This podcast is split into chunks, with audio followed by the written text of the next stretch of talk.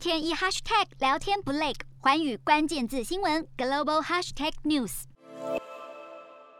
中国大陆对外宣传的大布局，简称大外宣。中国政府从二零零九年开始投入四百五十亿人民币，展开全球宣传计划，主要以扩大中央媒体的海外业务为主，从建立新媒体办事处、培训外语人才等，来与西方媒体争夺话语权。大外宣的主要目标就是重新塑造中国国际形象。习近平在二零一六年时下令，任何角落只要有读者、有观众，都是宣传必须触及到的地方。受众则是锁定海外华人跟非华裔。重点宣传目标有三项：一、增进国际对中国专权的正面评价；二、鼓励并吸引外国在华投资，开放中资投资，以及让中国参与国际战略布局；三、打击反对中国声音的任何。负面消息。二零一八年起，中国大陆更在全球广设亲中假外媒，包括培养外籍记者为中国官媒服务，再利用假外媒制造国际媒体追捧中国政府的假象。台湾独立媒体卧草报道，像是美国的全美电视台、澳洲的环球凯歌国际传媒都被质疑是假外媒。而除了设立假外媒，中国政府也在扩大中国官媒，包括为官媒开设多个语言频道，像是英语台。西语台、法语台，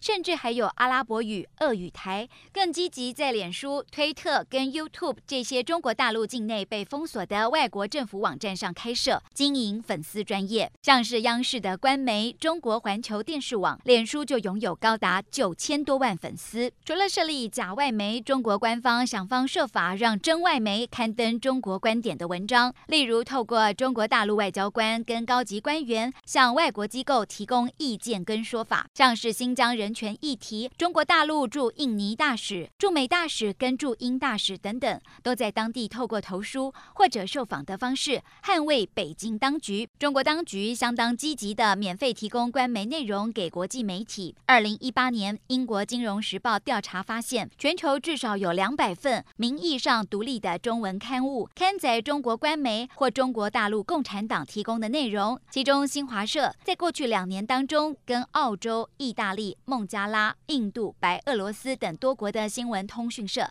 签署合作协议，不断借由与外媒合作来传播中国官媒制作的内容，外宣中国大陆。或许用合作的方式主导性还不够强，中国大陆更积极的买下海外媒体，像是二零一八年，凤凰卫视的投资人就买下美墨边境的一家墨西哥广播电台，还有中国大陆新闻机构 GB Times 更在芬兰注册，旗下拥有至少八个电台，专门向匈牙利、意大利等欧洲国家播放节目，内容都将中国大陆描绘得非常正面，引导听众们亲中。也因为靠着大外宣，顺利吸引四十七个国家、一百家媒体机构，让中国大陆得以跟许多国家合作，展开被认为是假交友、真控制“一带一路”政策，还成立“一带一路”新闻合作联盟，在合作的伙伴国从旁进行渗透型的大外宣，企图掠夺所有中国大陆负面消息，扩张中国大陆的媒体影响力。洞悉全球走向，掌握世界脉动，无所不谈，深入分析。